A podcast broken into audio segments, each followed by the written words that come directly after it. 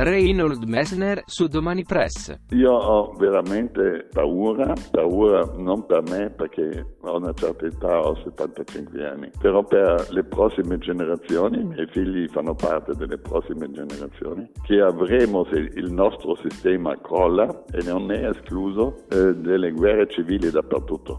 E sarà una cosa terribile perché lo, gli stati nostri non sono capaci a controllare queste cose e i nostri stati non possono più garantire garantire quello che hanno fatto a lungo abbastanza bene, la sicurezza dei cittadini, perché se c'è una guerra civile la sicurezza è, andata. Però io sono anche una persona positiva, generalmente, specialmente noi in Italia all'ultimo momento abbiamo sempre sa- salvato la situazione. Sì, siamo un po' indietro, ma io spero che in Italia per fortuna c'è, c'è questa creatività nell'ultimo momento a far girare il carro e di mandarlo nella direzione giusta. Le chiedo una curiosità, ma è vero che ha fatto una ricerca per la scoperta dello Yeti? L'ha, trovato poi?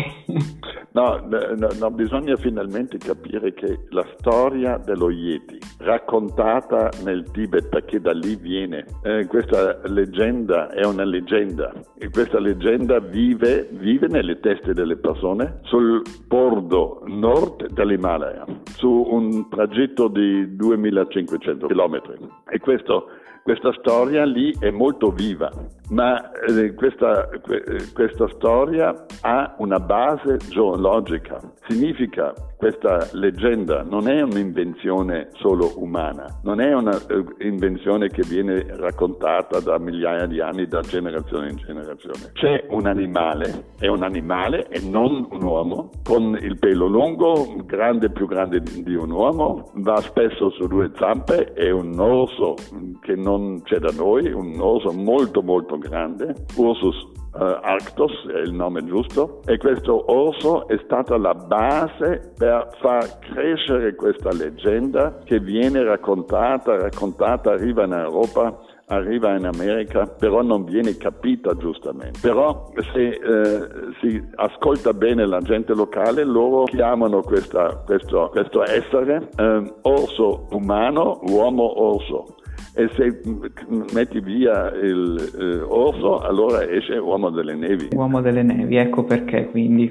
Ma non è un uomo, è, non, è, non è neanche questo orso, è la leggenda, la figura leggendaria che ha base su una, un fatto zoologico che poi è, è questo orso. Ma lei ha incontrato davvero tante civiltà diverse nelle sue spedizioni che gli hanno dato veramente un patrimonio, hanno regalato veramente un patrimonio culturale eh, sterminato. Qual è l'insegnamento che più si porta nel cuore di, questa, di tutta questa esperienza che ha potuto cogliere? Ho avuto la fortuna di passare attraverso gli approcci alle grandi montagne fra eh, la gente più disperata direi della montagna, che vivono a 5.000 metri di parte, che non hanno mai visto una persona dell'Ovest, non sanno che c'è il telefonino, non sanno che c'è perfino un governo nel loro paese perché sono dispersi fra le alte montagne. La gente vive parzialmente fino a quasi 5.000 metri di quota, bisogna sapere,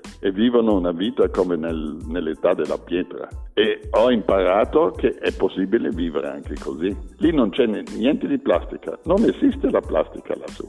Per noi la plastica è diventato un problema serio perché eh, distrugge eh, gli animali nel, nel, mare. Più grande secondo me il problema della plastica che il problema del, del caldo globale. Adesso parlano tutti del caldo globale, però fra poco parleremo più della plastica nel mare e eh, avendo la fortuna di vedere questa gente, di parlare con loro con le mani perché loro non parlano l'inglese, non parlano il tedesco, non parlano l'italiano, parlano un loro dialetto, neanche l'urdu pulito, neanche il tibetano pulito, parlano fra di loro come noi possiamo capire qualche parola, però è possibile mettendosi sull'altezza degli occhi, significa se vederli come esseri umani, come noi stessi, allora eh, si può capire il loro appoggio alla natura, alla vita. Eh, molti di loro non sono neanche legati a una religione,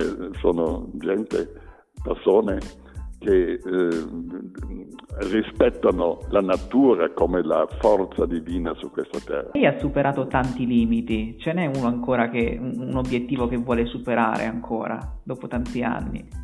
No, un limite pratico, sono troppo anziano per farlo.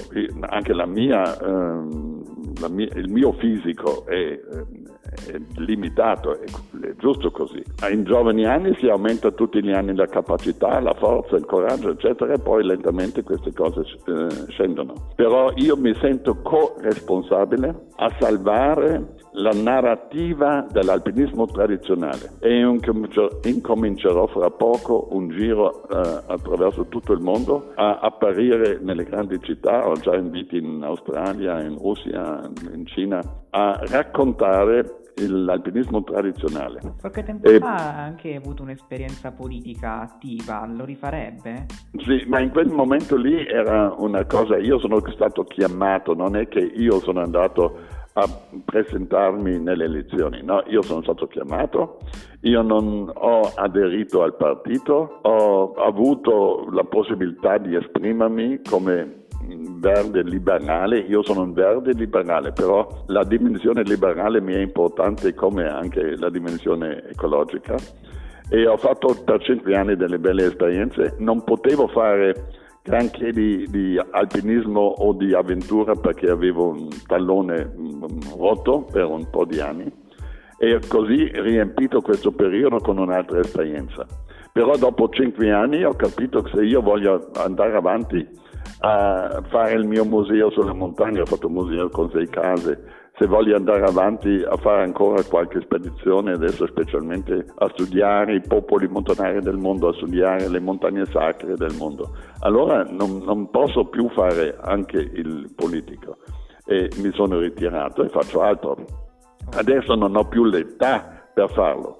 Eh, la politica devono fare i giovani, non i giovani, i giovani giovani di 45-50 anni che hanno esperienza, però anche loro stessi devono sentire le conseguenze delle leggi che fanno.